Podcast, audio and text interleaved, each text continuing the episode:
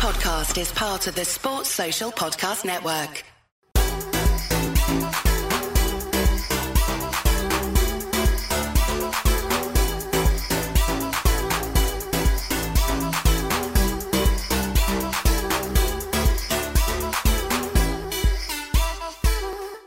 Boom, we're on. Today's guest, we've got Lisa Maffia. How are you, Lisa?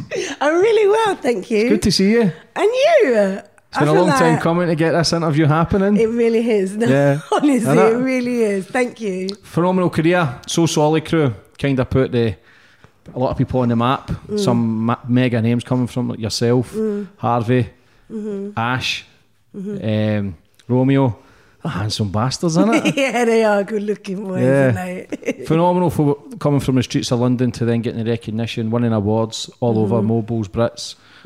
Phenomenal. Fair play to you. It, it's been good. It has been good, but a lot of the names and faces that were made from there were had this stigma for many years. That was that it didn't allow us to be exactly who we needed to be to be more successful. I feel like it's nowadays that we've kind of made that pioneer status for ourselves because the music itself has la- it's lasted forever 21 years to be exact uh, And it was 21 seconds 21 seconds yeah is it 20 years or 20, i think it's 20 or 21 years in And that's- 2021 Is that that's three times platinum? yeah. Well, I think we're four now. So is yeah. that what is platinum every million? Yeah, million, yeah. So that's four yeah. million. Yeah. That's unbelievable. Well, the last one I saw was 2.6 million, but it said above, to, more than 2.6 million. So I think it's about 3 million, 4 million Yeah. We'll touch on So Solid Crew later on in the interview. Obviously, you were the only girl in the band at the start. Yeah. and uh, phenomenal to do that, especially be surrounded with so many alpha males. Hmm. Um, you're an OG in the game, even though you're still looking very young. Yeah, thank you. Um, always go back to the start of my guests, Yeah. where you grew up and how it all began. I grew up in Brixton whilst the boys were all in Battersea, but being a little tearaway tomboy that I was, I spent a lot of my time with the boys in Battersea because I just I came with you know the funniest thing is one of my best mates. I end, I was best friends with her, hence why I even met So Solid. But I ended up with them on my own because I was always that tomboy. I was always the one that, you know, got on the back of the stolen bikes and got in the, you know, got in a little bit of trouble with the lads. The girls weren't on what I was on. So I found myself always end up with the boys. And I think that's probably why I ended up with So Solid. How was your schooling? Uh, I was wicked in primary school, such a good kid, such a wonderful kid, but I was bullied. And when I got to secondary school, you know, when you have that that thing, I just had that thing. I'm not having it. So anyone who, who's anyone says anything to me, I'm gonna just go for him. And uh, I think that's uh, that affected school badly. How's your parents? Is your dad is Jamaican, your mum's half Italian? Yeah, yeah, yeah. We are, we've got Sicilian, we've got Turin, we are British, we've got Scottish, we've got everything in us. Yeah, got Scots have got blood Oh, yeah, everywhere. yeah, Yeah, we're a bit of Scot as Yeah. well.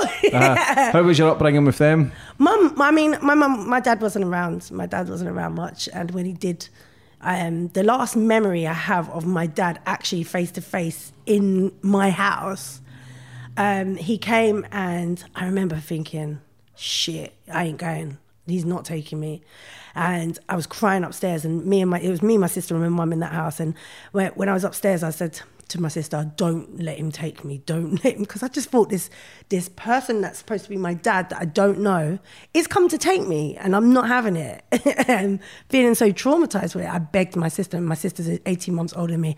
Begged her, "Please don't let him take me." Don't. She said, "Don't worry, I'm not going to let him take you." I was like, "Hallelujah, my sister's going to save me." And um, my I could hear my mum talking to my dad and his friend that was in the front room downstairs and I came I came downstairs and I just I, I peeked around the corner and he was like come in come and say hello to your dad and I was like looking at him like hell no and I feel like where I was so traumatized and so worried my nose started bleeding and instead of coming in the room and saying hello and getting my mum's help I wiped my blood down the door frame because I just didn't want to go in there. It was like I don't know this man, and he's going to take me, and I and I, I, it was just that fear in me. I think that's why my nose started bleeding, and um, and my mum said, "Oh God, her nose is bleeding." She said, "Oh look, you're worrying her. You need to go." The relief in me that my mum was saying, "You need to get out." So leave her alone. It was like, oh my God, thank God, I don't have to go with this man. And um, then once go like then once he was gone and he came back again to take me take me out uh, for the day out to get to know me. um, I said I'm not going unless my big sister goes with me, and uh, and and she agreed to go with me, and we went out for this day out, and I just remember just sticking like glue to my sister the whole day, thinking I am not getting left with this man, this person, and that person was my dad, and I just couldn't couldn't get used to it. Yeah, no bond, no connection. No, none at all. Do you think that's why you became more surrounded with the boys, kind of for father figure? Do you know what? I was thinking about it, and as soon as I, as soon as I agreed to do this interview, my assistant was like, "You, you got to do this platform. It's brilliant." And as soon as I thought about it, I was thinking about how deep I want to go, how much I want to express, how much I want to share. Um, and it starts to bring up old things, and you start thinking about why you like you are, and it, thinking about what I wanted to share on this platform. It made me think about who I am. It was like a therapy session a bit, Yeah. and you start going delving into who you are and why you do things, and you might be right, but not having a father figure around. I never actually thought that, but not having a father figure around might be the reason I was so tomboy to stay in with the boys, so that I had that male figure around. You know. Yeah, but it didn't do you any harm. It didn't do you any harm. I think I, I think it did in a, in a way because I didn't get to bond with any girls and I didn't get advice from girls. It was all very male, you know, testosterone, Yeah. tough, ah, you know, the shit I've seen as a teenager on my run up to So Solid, through So Solid, and into my adulthood. Some of the shit I've seen, I shouldn't have seen. What have you seen? Too much. Murder, stabbings, violence, Hmm. a lot of shit. Yeah, Did and, it, ever- and it's been from people, people that are my closest. You know, things that have happened to me. Not saying that I, anything abusive would happen to me as a child, but I did see things when I was a kid that I feel I made acceptable to then to to to, to, to cope with it, to cope with that, and then you, and then you. I think then when you cope with that, when you go into your relationships and you go into and you see things or feel things from a partner or from your friends or see stabbings right in your face it, you, i find i made all of that acceptable because i saw it when i was a kid so it was like So it became the norm for you. it's the norm Were you in abusive relationships yourself? yeah So you accepted that as if it was normal because you'd seen it all your yeah life. i feel like i think narcissism lived in all of my relationships um, i've only actually had three full relationships i've had a you know a bond with someone that you know I didn't really feel was a relationship. But the other, rela- I've had three relationships, and that was from 13 years old. Have you ever uh, been in love? Yeah, I think oh, I think I loved all of them. I honestly, But there you comes, know, but there don't comes know. a difference between lust and love where I don't know Again, now yeah. if I know what love is because how could I say it's love for these Yeah. shit relationships that they abuse you mentally or they abuse you? You know what I mean? I just I don't I don't know if I know what love is to be honest. Yeah, probably same. Like, if somebody loves you, then they should not harm you. Mm, they So it's not really love. So you've just accepted that it's been normal. Maybe you've seen your mum going through that same shit. Yeah, I did, Where yeah. you becomes it becomes the norm where you're getting treated like shit. But I always I kind of speak about it all the time. The Stockholm syndrome is Mm. when people keep going back to the misery because mm. they're, they're connected to it. The it's not that they don't want. It, it's mm. just they feel like if somebody's been bad to you. Then when they start being good, you're thinking, okay, they've changed. They're they changed and it's good yeah, and so it's you- stronger and it's because they love you. You start making all excuses to shit you just don't on a normal day you wouldn't be acceptable. And I sit there and tell my friends, don't don't have that. Like don't let him do that to you. Don't let him cheat on you and go back with him. Why are you gonna get back with him?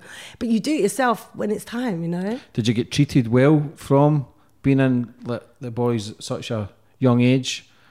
Or you try to be a boy, your- boisterous No. yourself and kind of rebel?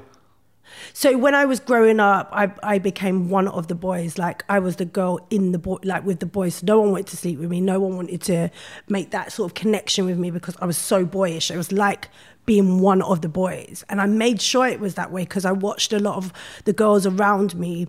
Um, getting into sexual relationships growing up, and it wasn't turning out right for them. It wasn't good for them. But then I craved. My sister had a baby really young and younger than me, and um, in my household, it became I became that other person. It was my mum and her boyfriend. It was my sister and her boyfriend and her baby, and then me. So I felt like that middle child. You know, like you need to get. I needed to get out of there, and I needed to find my own sort of lane, my own sort of place. And um, I couldn't wait to get out. So when I ended up with all the team of the boys, I was well protected, and I felt like I was looking for that a bit. Family. Yeah, a new family, but the girls were bitchy. I watched the girls going like wanting to sleep with all the boys because we was of that age. But were you protecting protective over them as well, though? Nah. Nah. Because I was one of the lads. I don't know if you understand. Like I Yeah. was one yeah, of were the you boys. protective over the boys though when girls try to sleep with them? Nah, no, no, no, no, no, no. Nah? Nah, left them to it. I used to be like, girl watch out, like, yeah, she's she's kind of yeah, she's kind of pretty, and guess what? She's not a slag. I used to give them the insight Mm. of who they were, you know. How many was in this group at this time in your teenage years? Oh, before So Solid. Yeah. Oh wow, there was so many. Like I don't know if I can really count So Solid. Mm-hmm. I can't because there were so we had everything in house, so there was a lot. Was From so that young many. age? Because I, I, Yeah, obviously yeah. the ones I mentioned earlier There the were some that didn't make So Solid, you know. Who picked? I think it just fell into place. Whoever was the sickest, you know, Mm-hmm. whoever whoever came forward with something to contribute to So Solid. And it just got bigger and bigger and bigger. But the 10 artists, like not including Oxide and Trino, the 10 artists is what everyone knows. And they are the artists from the very beginning to the end. But there were others. you fell pregnant at 17. How was that? Were you thinking? I was oh, I was desperate to get pregnant. Were you? Yeah, because it, I knew that was a way out. Mm-hmm. I knew that was a way out of me being feeling like like the loose end in my own house. You know. Um, it helped me get a place. It helped me find myself and who I was. I was a lot. I know a lot of people that say you think you was, but I was actually really grown at seventeen. I like I was really grown. I left school a little bit early because I was bullied, and I went into college and done my GCSEs, a art and design and photography diploma. I was in work. Um, I was working two jobs. I was going singing school. I was starting so solid. There was so much going on that when I got pregnant, it was like doesn't matter. I'll be yeah. alright. But you're working so hard at a young age. Do you think you're running away from something? Yeah, for keep- my for my home life. Yeah. Yeah. Was it tough in there? It wasn't tough. It was wicked. My mum, my mum was the best mum. Like she really took time out for her girls. She didn't go work. She worked from home. She she got us everything we wanted. That we was never ever, you know, that hard up. My mum made us learn, learn, taught us how to save, taught us how to be as women, to respect ourselves. But there was that connection missing where I didn't feel needed. And I'm a Gemini, so I need all the attention. You do bastard. Yeah. Give me all. So how did um, when you fell pregnant and you had your daughter? How did what happened with your life then? Did you realise that you get into the music industry? How did that come about? Because before Twenty One Seconds, you'd already had a top ten hit. Is that right? Yeah, we had we had Oh No sentimental Mm-hmm. things, and unfortunately, we had a record label that weren't not unexperienced, but they made a mistake by putting too many versions of our single on the record, and that made it go into the album charts. But we, it wasn't an album; it was one track, and it was loads of different versions and remixes. So we didn't chart, but we sold we sold ridiculous amount of of records on that first. How old were you? Uh, nineteen. So how did you juggle that then? Starting to get put into the limelight with your daughter, working jobs. Um, so at first it was like I was still working. I was still working in an offer license, and I took a job in an offer license in Loughborough Junction because I didn't want to go work and leave my baby. So I, I could get to take her to work with me every day. She used to come work with me in this in the offer license. So I took that job and I had that for two years. And it was only until the, my status of So Solid was getting bigger and bigger, people were coming in like, wait, ain't you Lisa Maffia? I'm like, yeah. And they're like, well, what are you doing in here? But my status was getting bigger than who my pocket. I was still doing my little social security stuff and doing my little hustle and uh, like I didn't have the money. I didn't have the money. I had a bad relationship with Chelsea's dad, so I was on my own and trying to work, trying to do so solid. The boys were getting paid way before me because they were MC, and I went on that NC and I came as a singer. So I, so I was like working in this offer license for about I don't know one fifty a week. It was ridiculous money, but it was to help me get out of my situation. And at that time, I didn't really, and I never ever thought I'd be a musician. I never ever went into so into that studio that day to record Oh No and thought I'm going to be famous. I just done it because they asked me to do it, and that's typical me, humanitarian. Mm-hmm. Do what you you know, help out, and um, it just ended up being Changed my career, life. changed my life. but life. that's all about the chances in life. Like if because the the vision's not there, Yeah. but it's when you actually do something, Yeah, yeah. it opens other doors, and then Yeah. the stronger visions come, and you go, wait a minute, fuck me, I can't believe that just happened. But if you took the day off there, your life would be totally different. It's unbelievable. But Mm. the shit I've made, what I've made, what I've come through, I think to myself, how, how, how am I this lucky? Like, how have I ended up here? Like, no plan, no nothing, and gone through something so horrific, and then gone, shit, this is good. Like, I knew something must have been coming. what was it even through horrific? just things just like there's so many things there's it's this interview that's actually unlocked a, a lot Because you see, already seem emotional.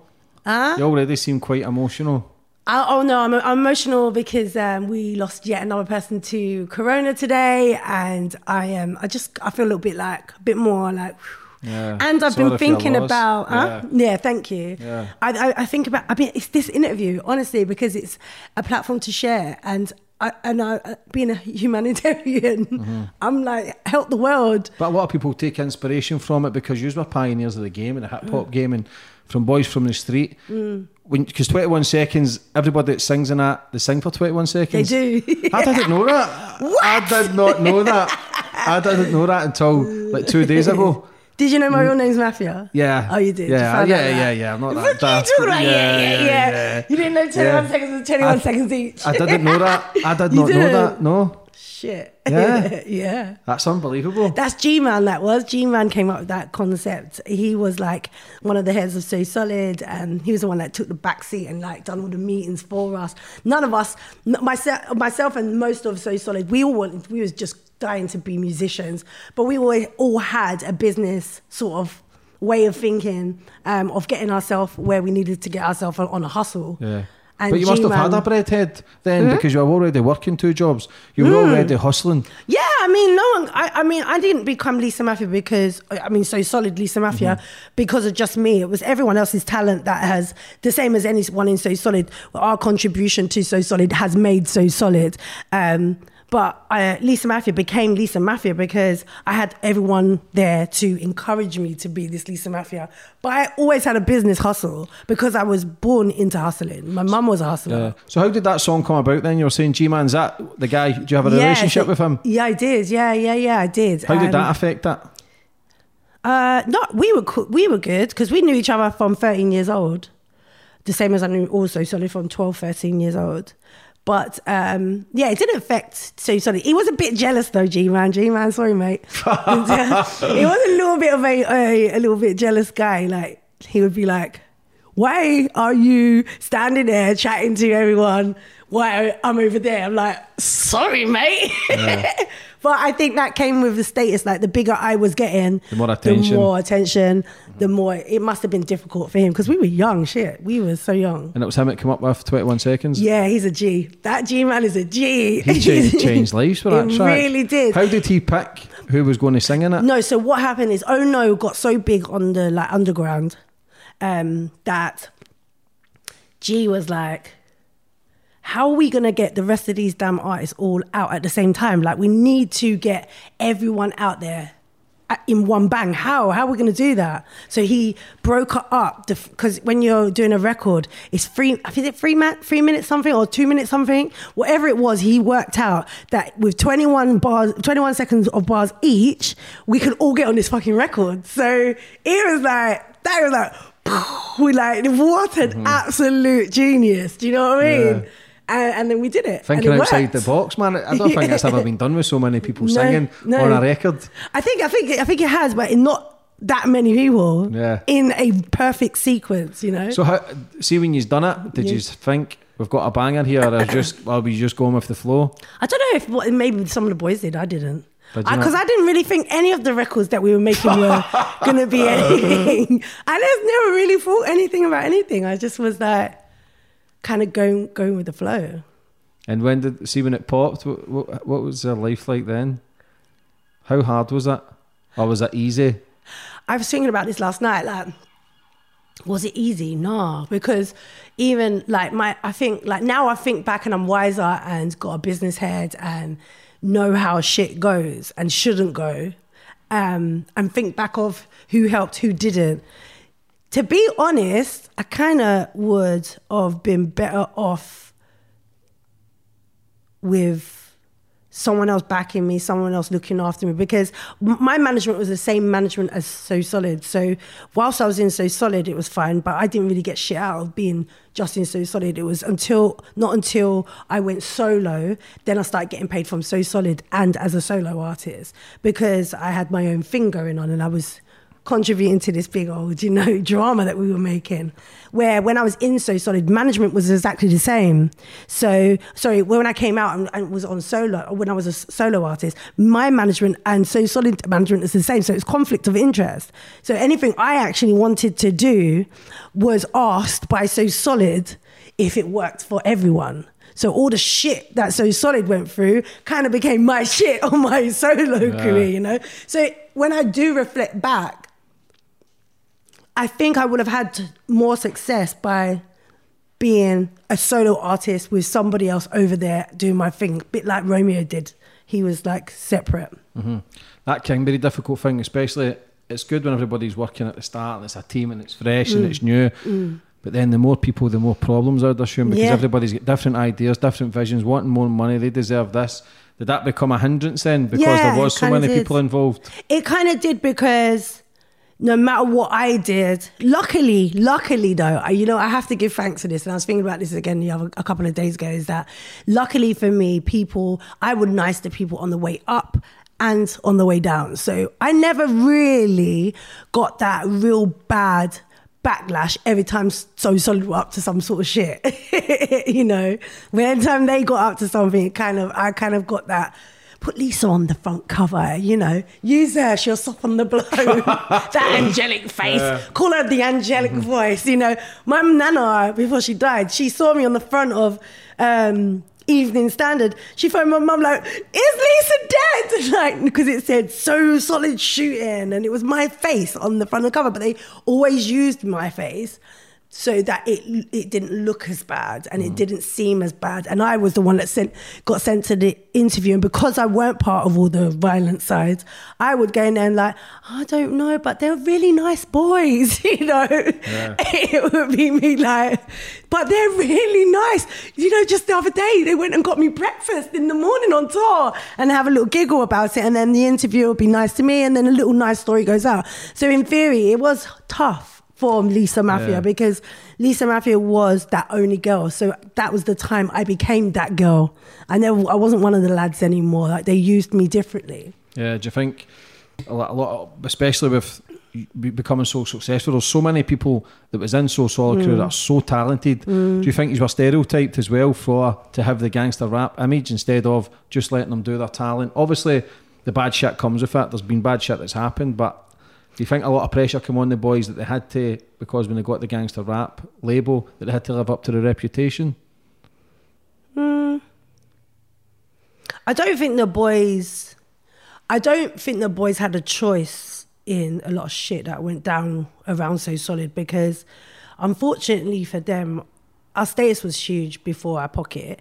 And then when our pocket got bigger, we was all very much in the same area. We never had that advice from anybody that come out of the hood like how we have, where we could now advise people like get your money, get the heck out of the hood and you know, put your money into really good things. Where we were sitting on, you know, one point some million in the hood.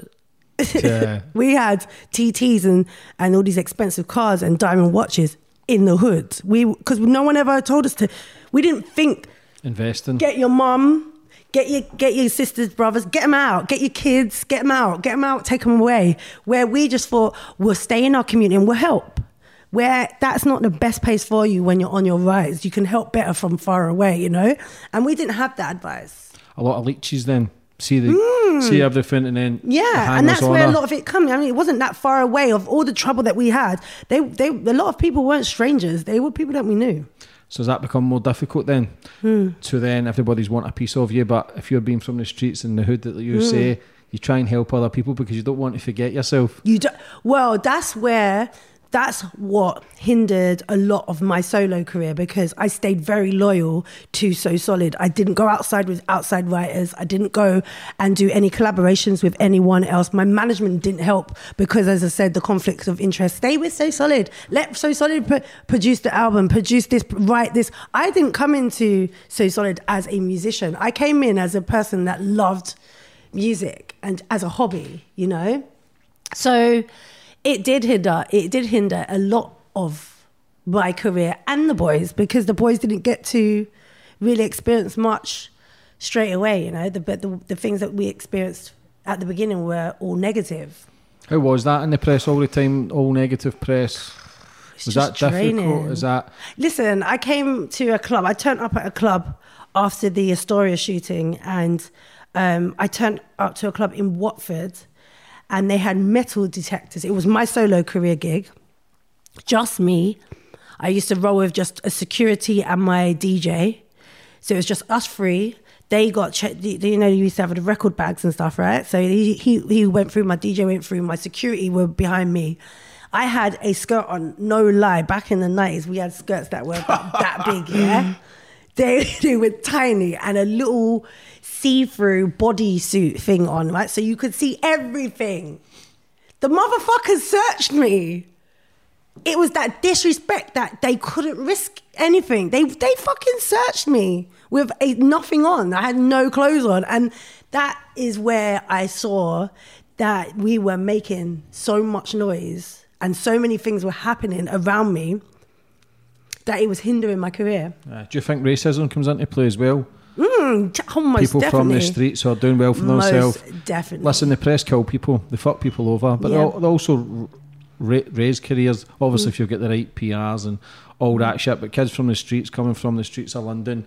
flying, people not expecting it. Do you think, right, we can fuck them over here as well? Definitely, I think I think that's that's been a massive part of black music from the very beginning. Black music artists from from the very beginning.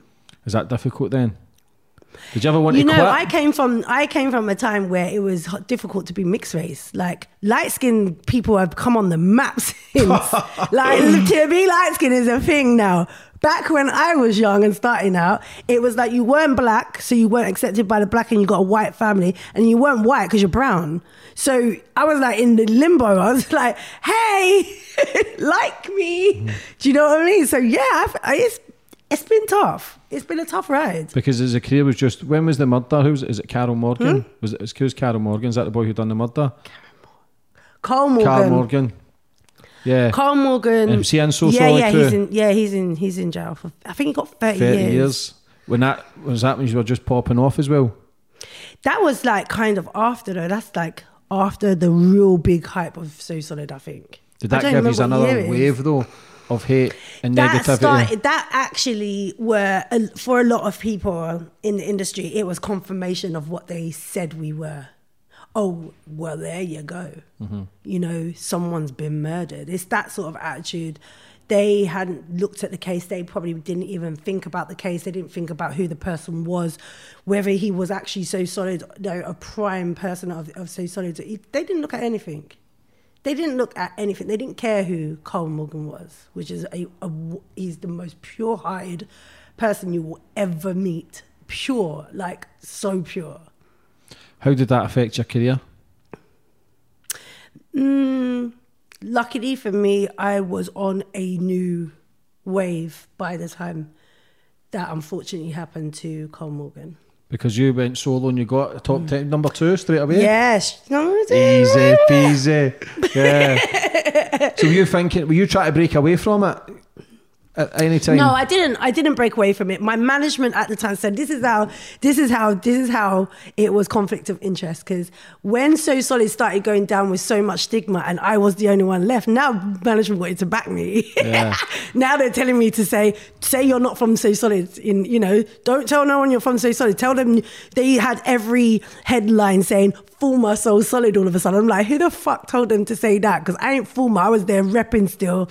That is my crew. I'm not gonna be called Fulma So Solid and then management's in the background. Yes, you are. Because now So Solid can't be used. Now they want to use me better. How And hard's that in the music industry, getting told what to do and say? Well, you don't. You know what? It's a fucking lie. If any musician stands there and says management said I can't do that, bollocks. Because they're you're they're being paid by you, so you can actually do what the fuck you want. Mm-hmm. You know what I mean? People just making People excuses they're use that. that, Like shit. they obviously it's good to you sometimes, but don't let no one bullshit you. If that artist really wants to fucking do it, they're gonna do it. Trust me. Unless it was just us because we were so solid. Because I know that we had creative control over everything that existed. So no, so they management didn't do didn't tell me to do that. They did it. So they had access to all the press. They used to write the short bios. They used to dictate what's being said and where we use what and pulled the strings. So they would have said before my interview, headline will be Lisa Maffia, former so solid. You mm-hmm. know? So they because they wanted to make sure they capitalized off of Lisa Maffia, not so solid Lisa Maffia. Do you know what I mean? Yeah. Was so yeah, it was was a- tough because on the other end, I'd be like screaming so solid, and that then I, I wouldn't be allowed in certain things and do certain things because I wouldn't leave the name alone. Do you know what I mean? Was there a lot of conflict between everybody when the money started coming in? No, I mean, So Solid cut a check from Lisa Maffia when I got signed. Um, I paid So Solid through writing, production. So everyone got their little. If you worked, you got paid. You know, if you didn't work, you didn't get paid. Yeah. So Solid. How was it go- winning Brit Awards and MOBOs? How was that feeling when you get There nominated? was so much because you've been on. nominated from So Solid and solo. Mm. Fucking easy, innit? Easy gig. Uh, I I mean, Is it weird? Those things are weird because you, for me, I kind of like I was excited by it, but I had so much going on in my life in general. I didn't really appreciate as much as I do now. And at the time, I kind of like, I kind of like just thought, shit, this is this is good, isn't it? Like this must be good. This is, me. but you don't really register. It doesn't register at the time. Mm-hmm.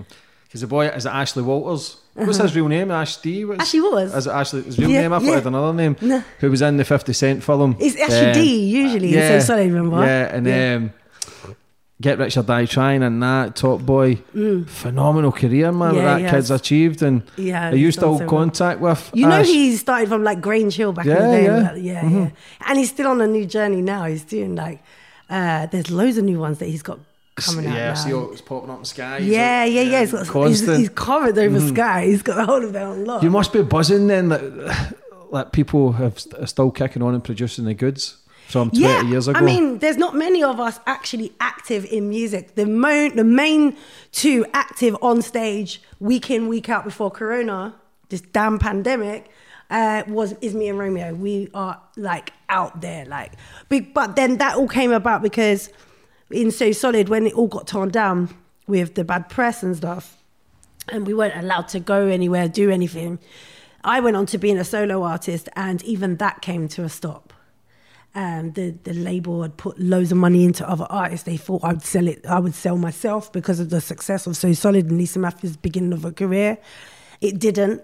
And the, once the sales, they had spent so much money. I think my first video was like two hundred eighty thousand pounds. It was ridiculous money back then. And they recoup all that off of your off your record sales. And obviously, when that ain't coming back in, they've got no budget left, so they don't want to promote anything else to sell the album. So when that started to affect Lisa Maffia, I decided, and remember the management that I had, they were all for it because they only had Lisa Maffia left now. So solid.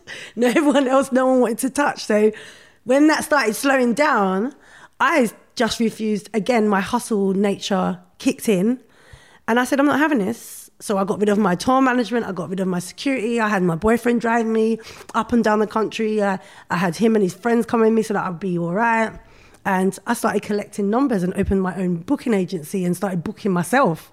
And after a while of doing that, I became that girl on the on the club scene because everyone else out of garage had kind of been banned because of the stigma around garage music in general. So myself, I, I, I, as normal, I don't ever want to do anything on my own. I like someone there. I've, I've realized I don't like doing it on my own. I like seeing success and unfolding success with someone. And I and me and Romeo were the two on the scene at the time. So we started going. I think it was we first got together and made that Lisa Maffia Romeo duo in Magaluf. I think we Yeah. Magaluf. Mm-hmm. but me and Romeo were doing that alternative weeks, and we used to go Kos, Faliraki, all the islands, Malia, Zante, Ayanapa. We used to be going. I would go one week and he would go the next week, and it was like that. We were chasing behind each other around all these islands, island tour. And I um, and I, I, I- we was on a show together once, and I said, Rones, let's do this together. We could actually, like, I've got all the numbers. Come, we start doing this together, like, and charge a little bit more, do a bigger set because it's me and you solo career together, plus the so solid music. Let's start doing this together and making like a like a, a proper like showcase almost and it started to work and then we started getting further afield like the dubai and australia and all of the london gigs started to come back on because it was like shit this is the so solid feeling without all of so solid on stage where it's dangerous right now. No one wants to do that. The club will get locked off. So me and romeo started to take our lane together. How was it when you were booking out arenas, but then they were getting closed down? Oh my god, that was heartbreaking. Because even myself, I had financed a lot of raves, um, and started to get the gigs for myself, and you know, put the show on myself and do the lineup and everything. Um, and I would get to the day we had something in St Albans in Batchwood Halls, and it got to the day there was probably about fifteen hundred people outside waiting ten minutes before opening, and we knew something was going to happen that day because the police had already called the club and said, listen, if you go ahead and something happens, we're revoking your license. And they came to me and they said that like they're going to revoke our license. And I said, listen, I'll pay for, I'll pay seventeen hundred pound for another ten police or whatever it was, and that should shut them up, right?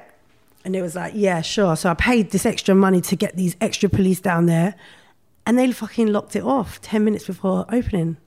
They just locked it off. They said, nah, we had another death threat for Lisa Maffia. So I was like, who the, no one wants to fucking kill me. If they did, any of these stages I'm on, they could just come and get me. Mm-hmm. Do you know what I mean? There I think no that was one. just an excuse to shut you down. yeah, because there was that risk. But there, must have been a that bit of fear risk. if people were getting shot killed prior. There was that risk. There was that risk from other raves. There was that risk that people would come there to find someone else that's into the garage scene. The garage scene was like today's grime scene. Like it was, it was massive. It was, it still is as big. It's twenty years deep, and we're we're no stranger to the stage stage with the same music we made twenty one years ago. Yeah. So it's not like it, it was just known around the violence. So it didn't matter that it was a so solid rave. It didn't matter. They needed that excuse to, to shut the rave. Did you ever feel like walking away then and thinking, Oh my god, I've wanted this"? to. Walk. I've hit rock, bo- rock, rock bottom three times since the beginning of my career. Like zero money, not knowing what the fuck I'm gonna do. Started a nursing degree where it got that bad. I said to myself, you know what? I need. I want a career that means something, um, and I don't want to work for no one. So I decided to start a nursing degree. Unfortunately, I didn't get to ever finish because music started again. And fucking brought me back again. I was like, all right, nursing degree, I'll come back to you. And I went back three times. I went back to that nursing degree. How hard's it though to be getting smash hits to then getting solo career Hmm? to then when things start declining? How is that for an artist when you start getting all the negative hate from all the love? How difficult is that for someone to handle, especially coming from the streets? It's not been really media trained, and to getting all that pressure and then thinking, "Fuck me, shit, I need to find another path." When really the music is what you love, being surrounded by people that you you trust. Because you say that you want to, you need somebody there, but uh, for me, that means like a wee bit of abandonment issues. There, you can't, you don't want to do it mm, alone. It's not. Mm. that because we all get fucking lonely, don't we? Especially for a young girl who's wanting, who's achieving big mm. things, and you've not got that father figure there. You're having to put your trust onto people that you don't know, whether that's managers or people behind it. How hard was it though for when st- things went down a down like a decline when you said you were battling mentally? I think I feel like I feel like the decline makes you who you are. That's You where the growth is. Yeah. Yeah, like it's like it's where you find your strength when you're down. And even when I was up, I felt down at times, you know? So I feel like them lessons that you learn when you've had it all, uh, being this one again, like being how I am has got me in so much shit because I want to help. Every time I'm up, I'm like, let me help you do that. Let me put your money, let me pump some money into that for you and watch someone else have that power with the money that I've made because I feel like I've had it easy, you know? So it's not that I like it down there, but sometimes that place down there is where you learn something new about yourself. Yeah, that's the place where you'll find your inspiration. That's the place because you're clearly a fighter, hmm. even at the ages of 16, 17, working two jobs hmm. to feed your kid, just hmm. constantly pushing the boundaries. Even now, you're still hustling. even now, you're still pushing the bar and, and want to be better. And like everybody hits lows, everybody hits lows.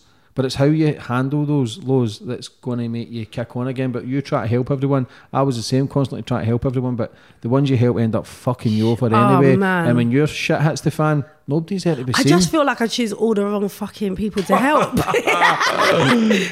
I feel like I choose all the rotten ones to help. Yeah, but you'll get good karma for helping anyway. No matter if it comes back and Where bites is you in the ass. Can I have something? Yeah. Hello. I'm still waiting for it. Like, I honestly, I don't regret. I have no regrets. I feel like sometimes if you live with those regret, regrets, is that's what is more damaging than the actual scenario that's happened. Hmm. I feel like just I, I everything's a lesson to me, and I just feel like God only gives you the you know toughest things, the, the strongest people, the toughest things to go through. Of course, but anybody that's come through the garage scene or the hip hop scene would have done anything for half the career that you guys have had. Do you know mm. what I mean? And you're still doing it. So That's why I don't complain. Yeah, you've got Don't to look at complain, the- the 'cause I've- positives. I've, I've seen half of the garage scene that are so sick, like they and they haven't had the success that So Solid has, and and I can only give thanks that I have been in those positions with my boys from So Solid that we made we made a life for ourselves, you know, and we were able to do that off the back of our talent, like. A talent I didn't even flipping know I had. Do you know? I didn't. I, I wanted to be a vet or an architect. You know what I mean? Like it's only because I was I got screwed over in school that I didn't even think about a career. I just needed to survive. I had a baby at 17, a year after leaving school. I was like, I'm in survival mode. Like I grew up real quick. and that growing up is uh is who's made me today. So what's made me today, and and luckily for me, I had a bunch of talented people that scooped me up right at, in the right time and and gave me a career. in 2010, you got back together. 2010, we got back together. We done a, a our very first tour ever. Um, which was sick. Like I, I don't even know how many people were there, but it was um, at the O2 Yeah, you sold out. sold out like three times over. We had to put on a second a second date that I didn't go to. Um, Why? uh, there was some disagreements, uh, and I'm my own boss. I don't Boss know. lady getting the I am the of you. fucking boss of myself. So then disagreements, I, I I pull away. I do I do run my I do run my life and everything about me on emotion, and sometimes that's dangerous, and sometimes it's not. But I'm not gonna have anyone talk disrespectfully or treat me like shit. Do you know what I mean? But then I also it hurts when someone does, so I just run the other way. Rather than confront it sometimes when it's someone I really love. I'll have your argument. I'm not scared to have the argument, but I'll get the other way and get away from it and pull myself away, even if it means it will uh, affect my career. or Do you miss things. it? Do I miss So Solid? I miss So Solid. The fun that we had, I do miss it. But luckily for me, I've been able to continue as Lisa Maffia, mm-hmm. which is a Because good obviously, thing. looking back, it's the madness that you miss as well. Even though it's the dramas, there's a part of you something inside you think, "Fuck me, I miss the madness." Yeah. Like, I don't drink and I'm not taking drugs anymore. Yeah. But every day I think, "Whew, I fucking Just that miss one day of that madness. because what happens is it's it's an escape. It's um not being selfish for a day or not giving a fuck. So when you start mm. getting responsibilities, when you start doing well for yourself, mm-hmm. The responsibilities and the pressure that come on you is unbelievable. And I've never tasted this. This was what we were saying earlier that You this all yeah, but it's new. like you're fame, like you're Yeah, famous, yeah. James. Like what you're going Same through, shit, it must but be it's- scary. It's only beginning because I know where I'm going to take What this. but do. yeah, I know exactly where I'm, I'm going to go. So but, you're lucky you knew you know the steps that you're taking. Yeah. I didn't even but realize. you were through right into a limelight. I've took baby steps Yeah. and baby steps Yeah, to yeah, growth yeah, and yeah. growth. So I'm starting to handle it. Yeah. Um, but every time you level up, man, fuck me, man. The, the shit that comes with that is I'm only interviewing people. Listen, I tell you what, yeah, I've only experienced a few times, but someone trying to abuse me because I am famous. Like I've only had that a very few times, and so and a lot of the the people the the the. The few times I have been through that, they're people that fucking know, you know. They know a lot more about me, or and they know they how to hurt me. Do you know what I mean? And and that's from inside. That's from the inside. you know, I can't imagine if I would have been horrible to anyone out there, what they might have fucking try to do on the Yeah. success journey that I've been mm-hmm. on. You know what I mean? Yeah. Luckily, I've been nice to people, you know? That's the only thing you can be. But sometimes if you've got that boss lady mentality, if you've got that, sometimes listen, you've been surrounded by alpha males your whole life, so it can be difficult when you think, who you fucking Do testing? You know what though? I feel like because of how big I was in the nineties, one thing I'm so fucking glad that we didn't have was internet. It weren't part of our career because. Do you imagine how many things we've been up to, the success things and the bad things, what people might have been saying to us on social media? Like we didn't, we didn't have that. Like you only saw us in your magazine or on your TV screen. Do you know what I mean? We came on that day where now when you're famous, they can one click of the button, they're with you. Do you Yeah, everybody's got an opinion, yeah, the bastards. And- yeah, it's Yeah. Mm-hmm. quick like that. I've experienced it recently. I went through something with someone, a friend that I was helping out, and as soon as she said one bad word, it got taken up by the blogs, and the blogs then spiraled it out of control. They had, I think they had like 180,000 followers, and within a, within 10 minutes of her saying that, I was getting called a, I was getting called a whore. I was getting, I was like, not that I gave a fuck because luckily these people weren't anything to do with me. They don't know anything about me. There was a younger market. The blogs, they're all kids. Like they're just there keyboard worrying and they didn't know nothing about me or or have or they wouldn't even flipping buy my records. So I was laughing at it. But I was like, after 24 hours of abuse, it stopped. And I was like, for fuck's sake, 20 something years in the industry and I'm only worth 24 hours of abuse, you mm-hmm. cunts. yeah. you know what I mean? How do you handle that? How did you handle that? I just I was cracking up. I thought it was hilarious, but I can only it did make me emotional on the other side as well because I just kept thinking, shit. If this was the 23 year old me when I started out and I was huge and this happened to me, I probably could have killed myself. Yeah, media, me, And and um, that's and that's because it never stopped for 24 hours. And I can laugh because, like I said, I'm grown, I'm tough, I've been through shit worse than flipping keyboard warriors. It doesn't bother me. And the girl that was doing it, I was more heartbroken that she did that to me, to be honest, because I had little like little love for her, she like my little sister. But then on the other side of things, like the abuse I was getting, I was like, nah. If I was 23, I would have topped myself because it just didn't stop. And it was all these strangers that have this opinion about you. Yeah, and you feel the energy from it. Look, Caroline Yeah, Flack. yeah, I think it's- she's it was- actually a year past today. Is a Yeah, year already? today, Bloody yeah. So it is. It's social media is playing a massive effect on people's mindsets. I'm actually going to do six weeks without it. Yeah, to- are you? Yeah, yeah just to recharge, cleanse. And Oh, yeah, I'm telling you, I because let I've my been three year- do I've been three years straight now, so we do all On this it. shit ourselves, and it's.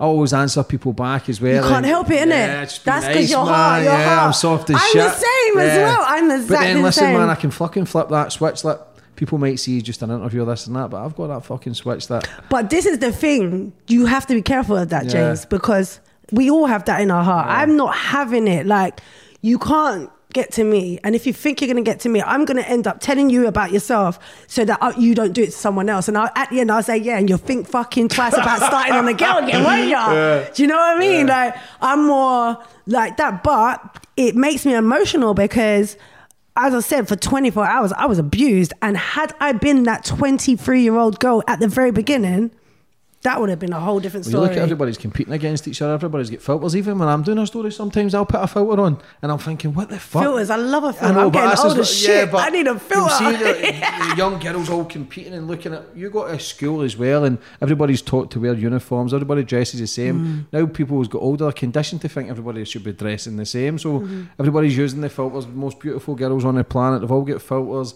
Don't think they're good enough. I think one of the Kardashians put a photo up, and girls were fucking suicidal over it. Just looking at her, thinking that. Everybody sees the world differently, but we're conditioned now to I'm glad. That's what I'm, I'm. I'm really glad I came. I'm really glad I'm old as shit because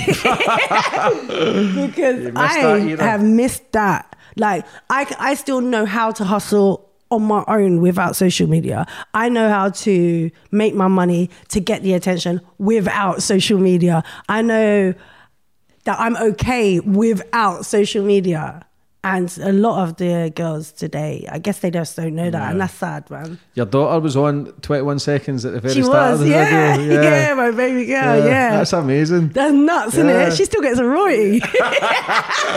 Mama got you paid. These obviously it's still popping that song. It's still popular, so you get your royalties. You're still getting a crust Mm. every from six it. months, yeah, every six That's months, like brilliant. clockwork. Yeah, ching ching. Yeah, because people for like, like TV and that, ads and shit, people Yeah. using it, singing it. The funny thing is, is that, like I said, I, I was lucky enough to have a solo career, and even after my solo career, I had other records like "Bad Girl at Night," uh, "Don't Stop the Music." There's lots of different records that I've done after Lisa Maffia solo career, so solid career, and then I've had a like a third wave of music. So, and it all pays, and that's that. Sometimes when you hit rock bottom, rock bottom, you get that two, three grand, and you're like, hell yeah. Yeah, helps, doesn't it? Yeah, I mean that you get one big check like ten grand, and then you get one little check three grand. You're like, woo! Mm-hmm. what can I do with Would this? you ever do like a comeback to our 25th anniversary in the next few years? I don't know if I would. I don't know. Put yourself through it all again? I don't know, man. I think you would. I don't know. I feel like it. You know, the worst thing is, is that I've cut like a lot of deals for so solid, like you know, just Why are you so loyal to it? because there's more. There's there's a few in so solid that I don't agree with, but some of them they're my childhood friends. I love them. Yeah, but I don't think they would mind if you were getting a crust Oh no, I, just listen, listen. I've actually done that. Mm-hmm. I've stepped away and done my own thing. Um, but I still have my loyalty to So Solid because that made me, you know, So Solid and all them people and all the whole movement and everyone's talent. That made Lisa Maffia. I'm. I wouldn't be Lisa Maffia without that. Yeah, you're solid, man. I know you're, you're big um, on the cancer front, and I know your mum got diagnosed with cancer, and that really affected you. How was that going through all that when you were just a few So years ago? 2010 when Yeah. we when we that's when my mum first got Yeah. cancer, and I was doing music, and it was a little bit like going down again. I think you know we got paid from 10 grand for 10 minutes on the stage to a grand to 10, 10 minutes on the stage. You know what I mean? So you could tell the difference. People still say that's a lot of money, 10 minutes of work, but that was how different things was for me um, in 2010, and I opened House of Maffia, which was at the time a clothing brand that was um, an umbrella for upcoming um, upcoming clothing brands, streetwear brands. Being a humanitarian again, I wanted to not do anything on my own, so I opened up an umbrella, the House of Maffia umbrella, going to bring everyone through, and it was going really well. I was dressing people for red carpets and all sorts of things was going on, and Mum got cancer. And um, that was around the same time that So Solid were deciding to do a comeback single. And like my heart was all over the place. I was desperate to be back in music and, and you know, hype again. House of Maffia was going really well. Mum then got cancer, and I just said, fuck it, I don't want nothing to do with anything. And I just hid away and took my mum to hospital every day. and unfortunately, my mum is um, terminal cancer, and she's still going through it now.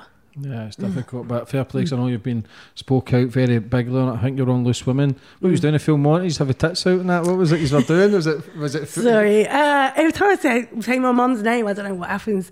Um, so I done uh, the full Monty. Got me tits out for the boys. the tits out. for- I got my tits out on national TV. Shit, then. Well, there was a few you's done it. Ah, oh yeah, I got great tits, all right. so I got my tits out for for raising awareness for cancer. Mm-hmm. So yeah, that was for mum as well. Like I've done something. I mean, every year since my mum's had cancer, I've been one to get into charities for that. But that's where you'll get that fighting spirit. Your Mm. mum, she's clearly a fighter. I lost my dad to leukemia and he was in remission and he get a phone call that you've got three months left. Sorry, and man. part of you always thinks that they'll survive. And then when you see them just keep deteriorating and deteriorating, you think, fuck. Well, my mum, my mum, every time I, every time it's come back, they've always said like she's got three months, she's got six months, and she's fought it time and time again. It's like, um, sorry, That's okay, man. uh, and she's such a fighter, you know. And if it's like, I think this is, the f- uh, f- sorry, That's okay. Take your time. right. So yeah, no, it's the third time. It's the third time it's come back from my mum, and um, um, every time it comes back, you just don't know, do you? yeah, it's difficult. But again, that's where you'll get that fighting spirit. And Yeah. You've just got to keep kicking on and she's still here and you've just always got to be there. And that's where you'll probably, that's where you get that Yeah, it is. never quit, never die my mentality. mum my mum brought us up just her you know and um my dad went around and stuff and I had to watch I mean she's weird as well my mum's weird as hell because she's like she's got issues as well and I always say like sometimes you don't realize how much childhood trauma dictates your life you know and as much as you sit there and think like you've got this anxiety or this, and you say, oh, it's because of the problems you're having now. Usually it's from childhood trauma. And my mum's been through some damn things. And I think to myself, shit, she fought cancer since 2010. Like, that is nuts. Like, she's got to be stronger than what sometimes she seems, you know? Yeah. And that's amazing. And that does give me strength. Of course, man. Yeah. You- you like, sometimes we take life for granted as well. Sometimes we're always wanting more. Like, Yeah. Sometimes it's good to just slow down and go, wait a minute. Yeah, We've- definitely. We've got our health and we see other people struggling and like, life's ain't that bad. No. I like I'm on and I always, I'm constantly trying to improve. Like Mm. every time I try and level up, I try and get more success. You need to go through more barriers, more pain, more sacrifices. But sometimes we've already got everything that we need. Yeah. We You just, got to know. You got to look at it Yeah. yourself and go, shit, I got my mum still. Yeah. And that sometimes makes me angry that I feel like I've been living waiting for her to die sometimes, you know? Mm-hmm. That does hurt and it makes me very angry Why? sometimes. I don't know, it makes me just so angry that you go through so many things in life. You go through so many things in life and it always treats the nicest ones bad, you know? So it does make me angry sometimes. And some things, sorry. Oh, sorry. Sorry, it's so tough to talk about. Mum. I've been thinking about it the whole time. But again, she would be proud of you for what Yeah. you've achieved from where you've came from to Yeah. Standing on your own two feet and working two jobs. And that's for anybody watching. Like I know plenty of girls out there who've just had their kid and have just accepted. yeah. They're just living to die, basically. yeah, they've, yeah, they've yeah. accepted that life. Like you've not. That's a difficult thing. It's it's easy to not care. It's easy to just give up in life because there becomes no responsibilities. Mm. But you're constantly wanting to protect your family and, and be there. You still need to make income. You still need to Mm. Yeah. go and push Yeah. yourself to these boundaries. Like even things on the newspaper, the news. That's enough to put anybody back in their shell. Nah. Do you know what I mean? I always, always use, always feel that use the negative situations to your benefit, man. Like it's not nice when you're going through it. It sure doesn't feel like you're gonna come through it sometimes, but you gotta use that to give you so much more power. Never allow because once you once you have allowed a bad situation to take over and stop you from doing this one. They've won. Whoever the person is won. The, how you feel about it is everything is against you. You have to come against it and say, "I'm going to use this to make me stronger." Yeah, exactly. Mm. And that's all you can do. Like, we're all struggling in life. We all we all have loss. We all have pain. Yeah. But it's how we make it affect us. How do we react to it? Do we make it fuel us to kick on again? Because sure as fuck, five years time, ten years time, there's going to be more shit. There's Yeah. going to be more shit. Eventually, you just think, "Fuck me again." You just think, "Has it always Like happened me to me?" again? Yeah, but we kind of think it's only us, but it's everybody battles that. You know what though? Sometimes what, what you're going through is it's just meant for you. How are you handling life now? Uh, I'm good. I'm, I'm, I'm actually better than I've, I've felt ever in my life at this point. I feel like this pandemic has changed me dramatically because I've been forced to, again, to change roles. I've been forced again to strip back and say, right, this is what I'm doing.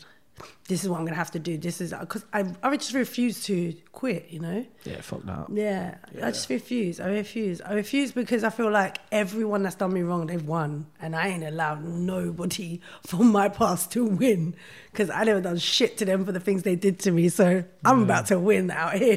you know, it's I funny mean? though that when you, you do win, that is the people, some people closest to you that hate it, Mm.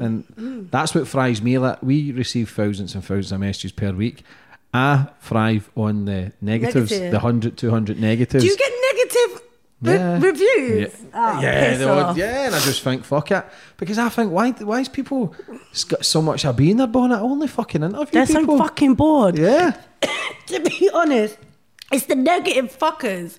It's the negative fuckers that will be there Mm-hmm. when you're down. It's not going to be the ones thinking, oh, poor James, poor Lisa. Mm-hmm. It's not them. It's always going to be the ones Mm-hmm. that have a negative opinion. And even if they're your mates, they are going to be the ones there going, well, do you know what, mate? James, I didn't think it was going to work. Yeah. Like, fuck you, mate. I'm down. Don't kick me. Yeah. Do you know That's what the I mean? funny thing in life. Like, everybody speaks out about mental health. It's always oh, look out for mental health. I'm here if you need me. You can Mm. slip into my DMs if you want to speak to somebody. But if you're not feeling great, if you feel like shit, everybody How? will give you support. And they will try and help you. But as soon as you start succeeding and becoming better than them and bigger than them, whatever it is, they No one ain't gonna hurt fucking you. hate you for it. Do you know what I mean? Why not support people when they're and flying it doesn't, high? it doesn't actually mean you're all right when you're flying high. yeah. If Sometimes not, you you get more need- fucking problems. Of course you do. Do you know more what I money, mean? more problems. That's a song, mate. It's um, Big Biggie says it. Do you know what I mean? It's like, but what I'm trying to do is juggle it and try to understand. Like this is all fucking new to me. Like I know exactly where I'm going. I know how hard I work, and I only interview people, and I love it. And I believe I'm the best at it. I believe what I do is fucking next level, and it's not a blow my own trumpet. I believe that. So why? Yeah, you know you got to blow that trumpet, Why should I dumb myself down to make other people feel at ease? Why should I bring me down levels to make you feel better? Exactly. It's just because when you start doing well for yourself, other the, I say it all the time, but you start shining a light in their missed opportunities that why can't I do it? Why can't I achieve? But have you got to be relentless? You've got to be consistent mm. to keep pushing the boundaries consistently mm. and to keep leveling up with success. Just you get more boundaries, you get more obstacles coming mm. your way, and it's the only person that can fail is yourself. It's how far you want to go. I don't give a fuck what age you're in your early twenties, thirties, seventies, eighties. You can keep hustling. You, You can, can. keep grinding. You can keep raising the Not that I bar. want to be Madonna I'm skinning out in my leotard at 50, Yeah. but still, Madonna, I rate you for doing it. Yeah, fair play, innit? I think she's in her fucking sixties now. You know yeah, there you go. old as I'm sure man. that garage music's going to go on that long. I'll probably be about 90 and they'll still be, oh, they'll be on the stage like 21 Mm-hmm. seconds. What about going forward for the future, Lisa? What's what's your plans? So I managed to start business again.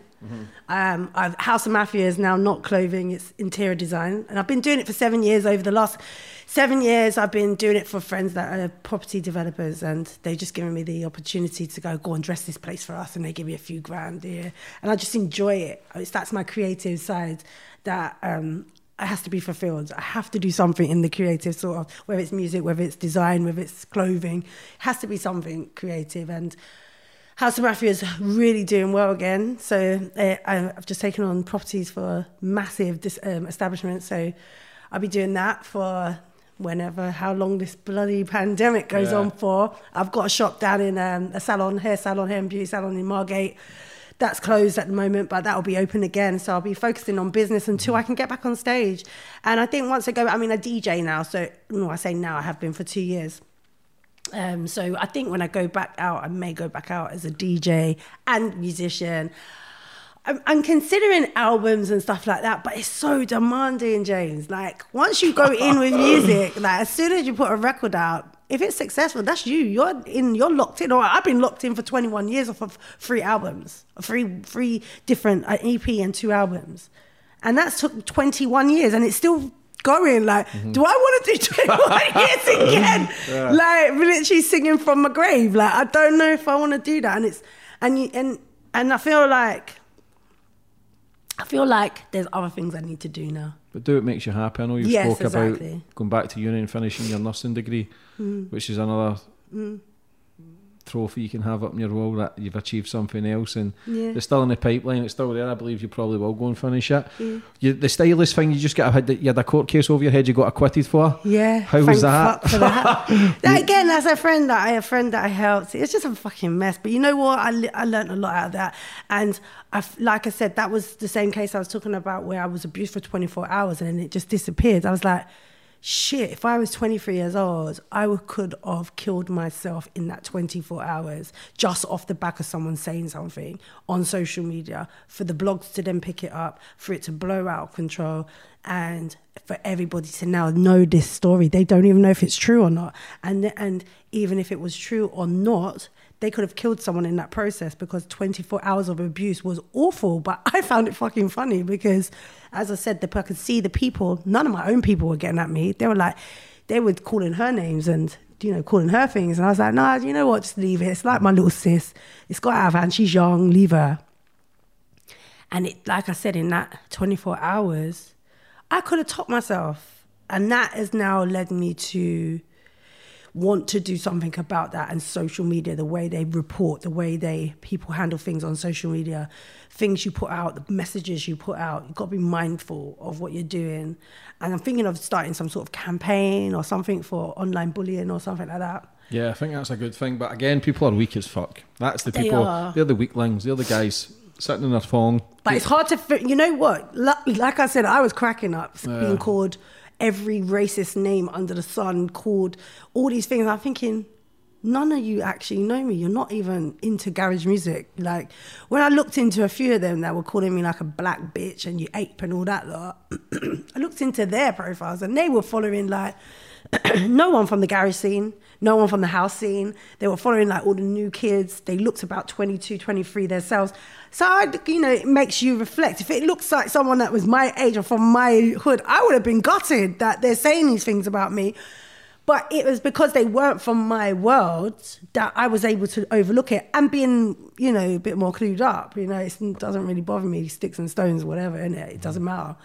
But had I been the same person as the keyboard warrior that was doing that, I would have definitely topped myself. It just fucking shows you though that words do sting sometimes. That we're all kind of vulnerable towards social media. That, but again, it's just men, grown men Yeah. sitting in their phone, just eating big packets of fucking skittles. Are just weird. Yeah, do you know? Like I get, I'm not James. I know you don't want to hear this shit, but I get dick pics, and it's, and it's I'm sorry, I'm still It is. sending them. James, please stop telling me dick pics. No, seriously, it's like a violation. Like when you open that and it's a dick in it, you're like, really? Like, really? Like, are you taking the piss? And it hurts my feelings. But Yeah. again, it's take that like as a compliment. nutters. There's nutters Yeah. out there. I get messages from people. You "Your must get tit up." Pics. I get dick pics. I get probably get more dick pics than tits. but I get messages from people to say your stuff's amazing.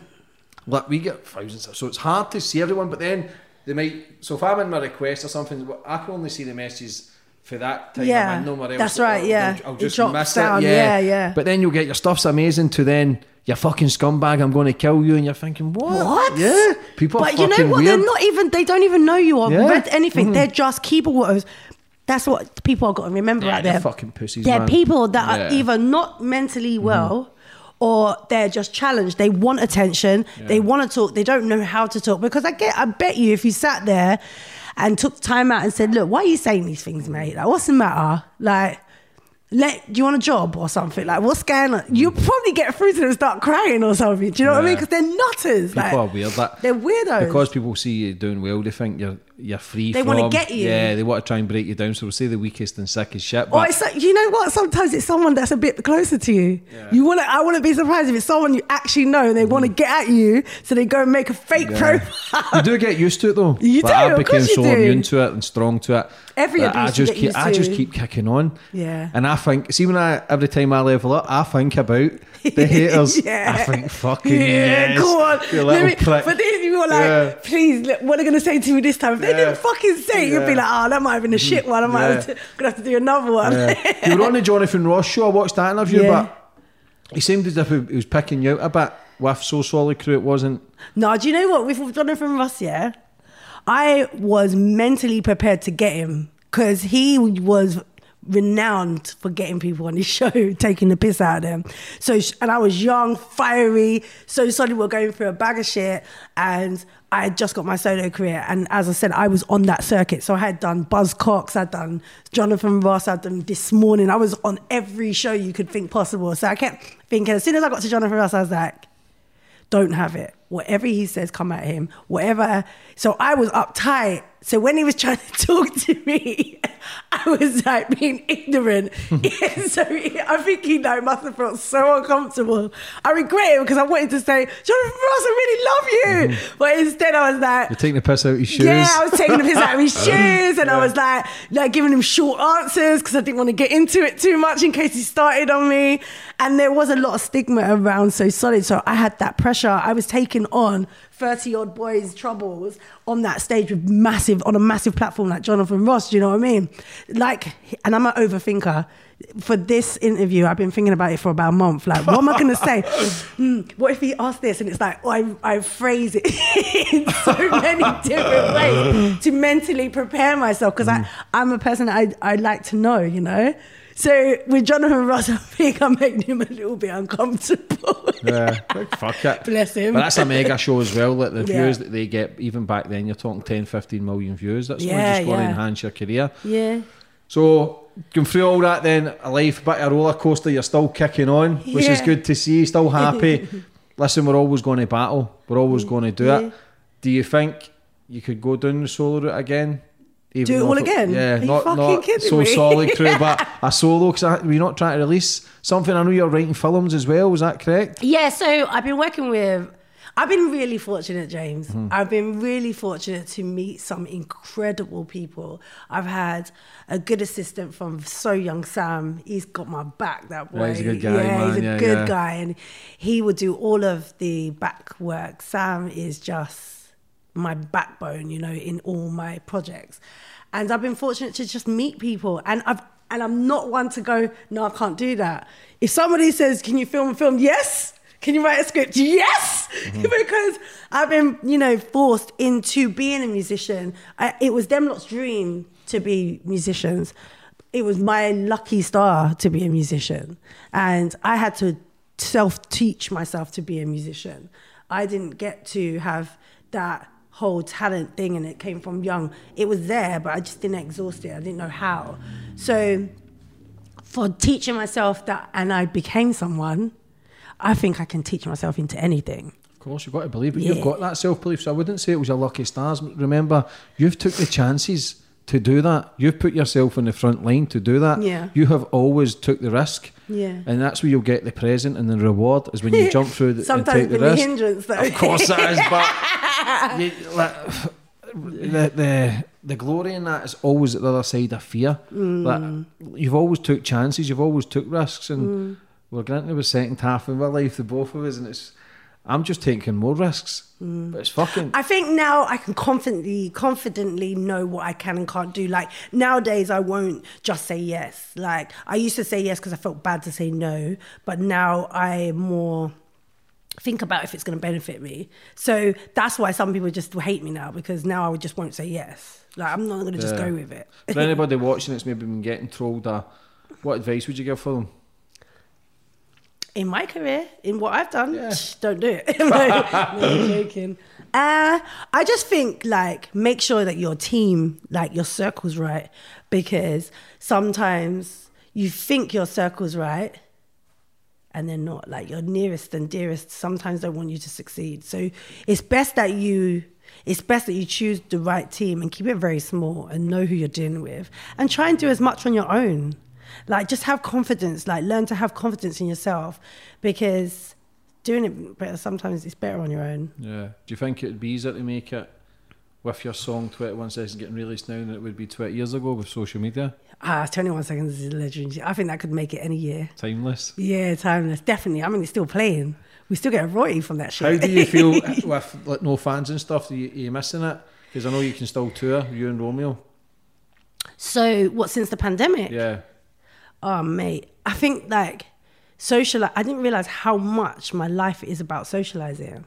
um, as much as I'm a shy person, as much as I grew up like like that, I've learned to love it, and it helps me be a more confident person by being thrown into it and being on the stage with a bunch of strangers, drunk bunch of strangers that can say heckle you or anything, and you please them. You see them jumping and laughing, and they want to kiss you and take a picture.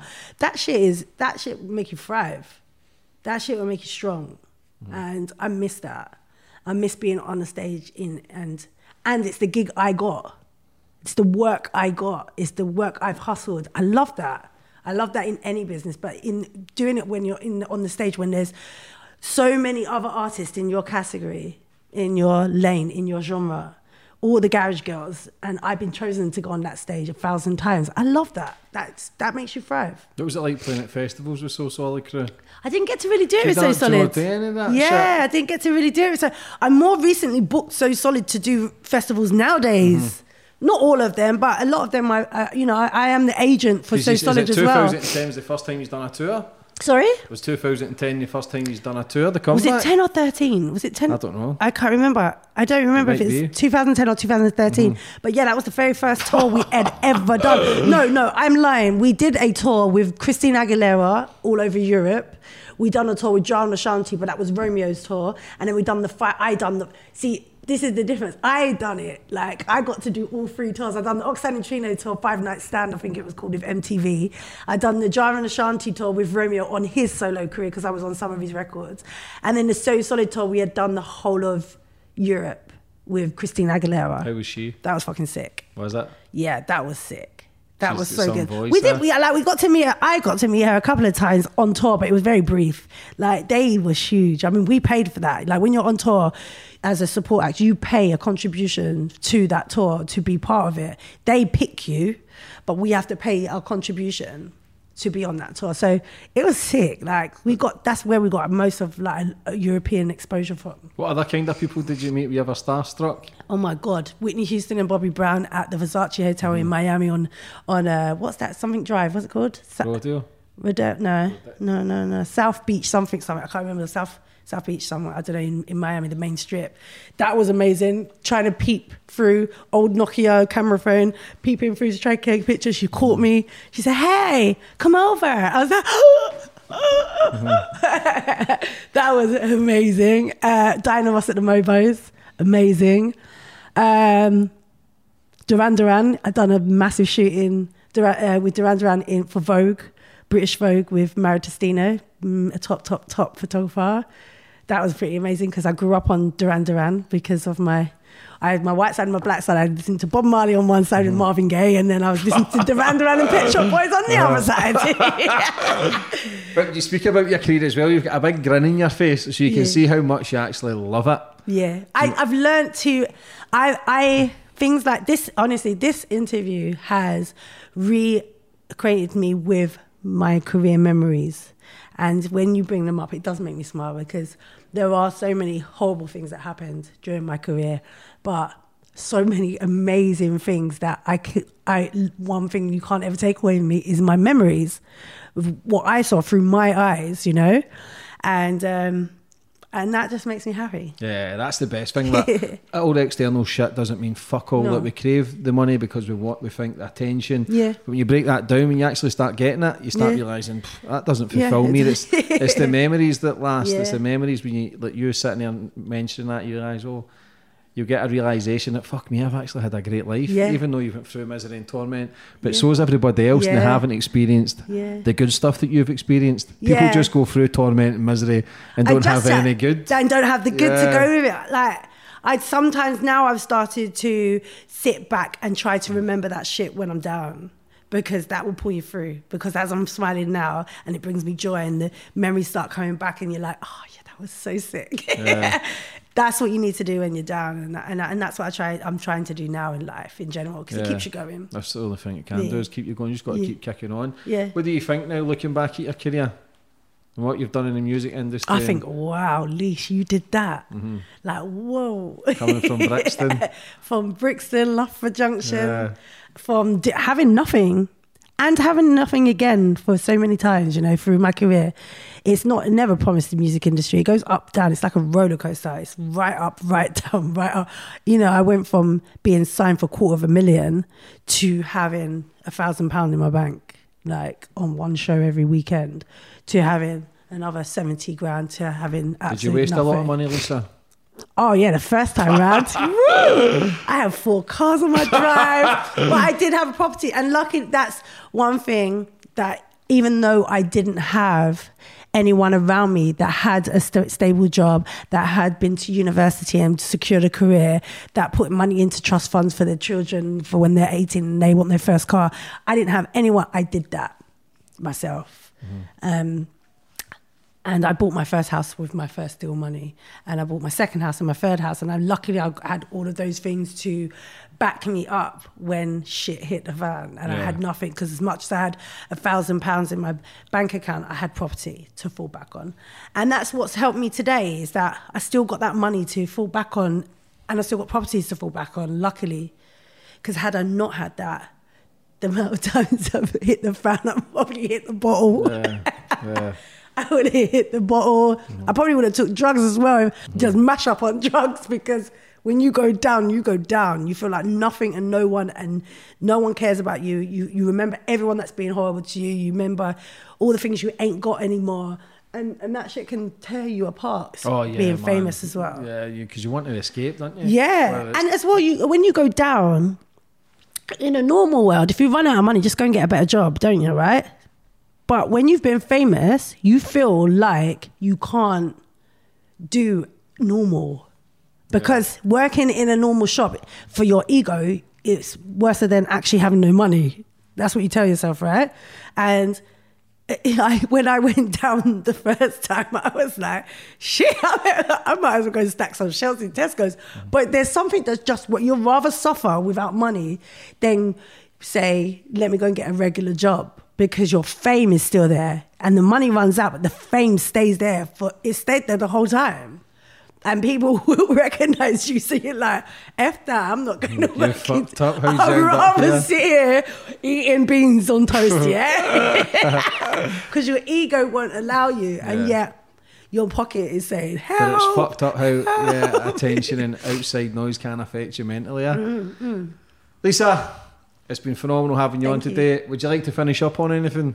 Ah, just whoever's out there that needs to hear it, just keep going because it never, nothing bad ever lasts. Yeah, Ever. Lisa, absolute warrior. Can't Thank wait to see what you do for the rest Thank you of so the future. much. And thanks for coming on today. Thank you. God bless. You can also watch my podcast on my YouTube channel. The link is in the bio if you'd like to subscribe.